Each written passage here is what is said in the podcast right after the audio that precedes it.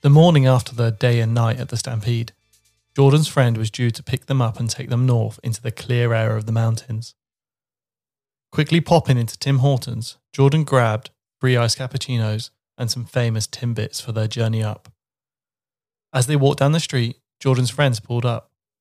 She jumped out of the truck and the two embraced each other. It had been three years since they laid eyes on each other. Having grown up together in Toronto, this had been the longest time they'd spent apart from each other. Driving north, the women caught up as James once again glanced out of the window, taking in the changing scenery. The mountains grew larger around them. It was picturesque. Flying up the highway, it wasn't long before they were fast approaching Canmore, a mountain town just outside of Banff. Canmore sat in a valley towered over by the Three Sisters peaks, staring down upon them. It was quiet here. Most tourists in the area stayed at the road in Banff, so Canmore had a more local feel to it. Dropping the couple off at her apartment, before Jordan's friend headed to work, excited to catch up with them later that day. Taking their stuff up to the flat, James asked Jordan if she'd grabbed a spare key. She laughed and told him, Nobody locks their door here. They're too friendly in Canada. As if to prove her point, Jordan opened the door to be quickly greeted by a friendly face. Zulu, the young black haired lab, was more than happy to see them. Excited to meet a new friend, Zulu tap danced, shaking her tail in happiness. She wasn't much of a guard dog, but she was an excellent mountain pup. The couple quickly placed down their bags in the spare room, grabbing the essentials, placed Zulu's harness on her, and decided to head out. James was on a mission. He wanted to get onto the trails around him and look out for some nature, particularly bears. At the back of the apartment were the foot trails of Mount Townsend. Moving up, the trees parted, and they took a route across the nature to begin their exploration. It wasn't flat for long as the incline was noticeable. The couple slowed as Zulu pulled them up.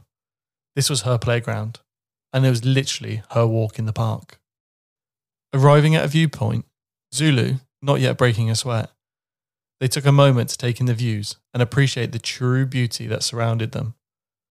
The trees, all noticeably the same, evergreen colour, flooded the mountain, only stopping towards the top of the incline.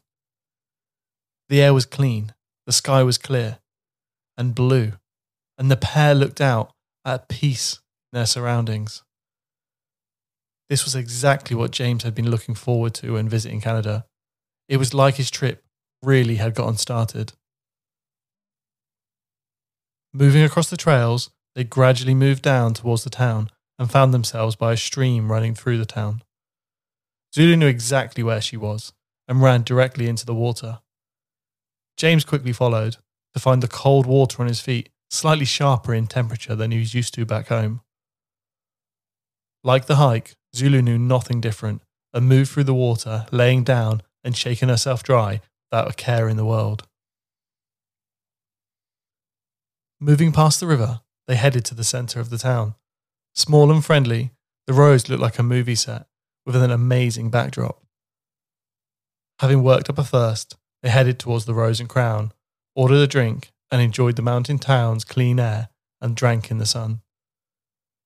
After an extra round of drinks, they headed back to the apartment with Zulu. Getting through the door, James headed straight to the balcony, whilst Jordan grabbed a shower before they were due to head out for dinner that night. James was joined by Zulu, and the silence was only broken by the wags of her tail as James stroked and scratched her head and ears.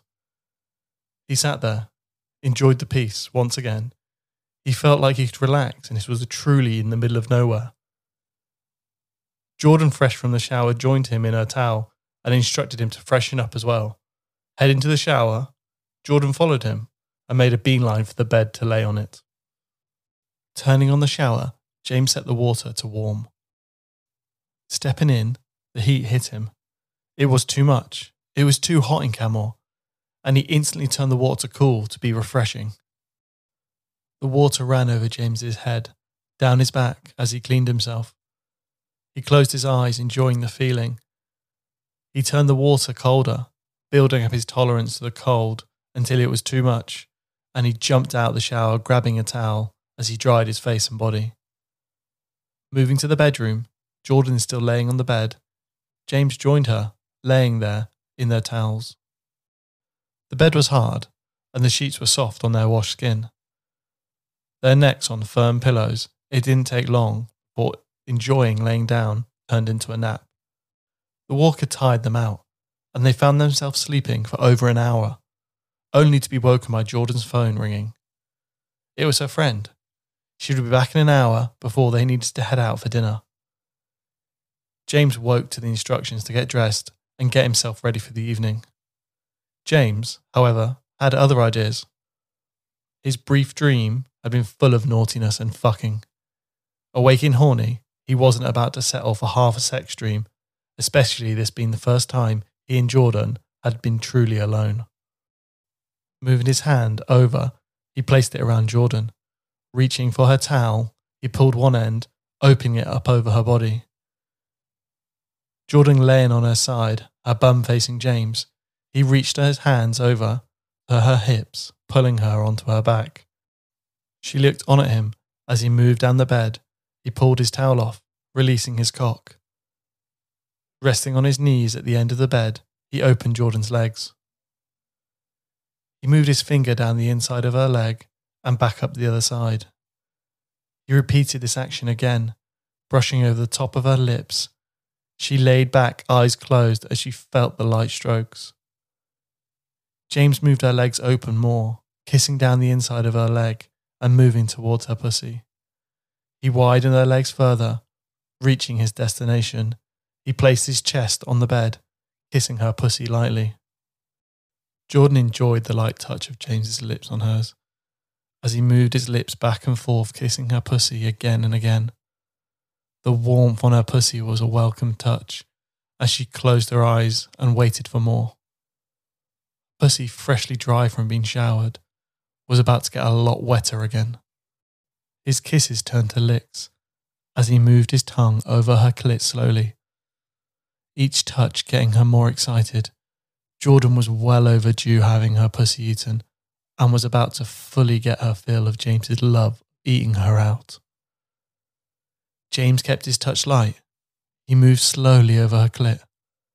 He was going to take this slow, one lick flowing by the next, which was much anticipated by Jordan. James could feel the blood growing in Jordan's clit. His tongue lightly brushed over her clit and was enough to make her moan. Jordan's hands grabbed the pillow next to her. She could feel every touch, tickling up her body. James's tongue then pressed firmer, and Jordan could feel it instantly giving James the feedback.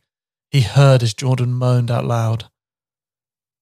She could feel her pussy dripping wetness from her lips as James licked over her clit repeatedly. Jordan's back began to arch.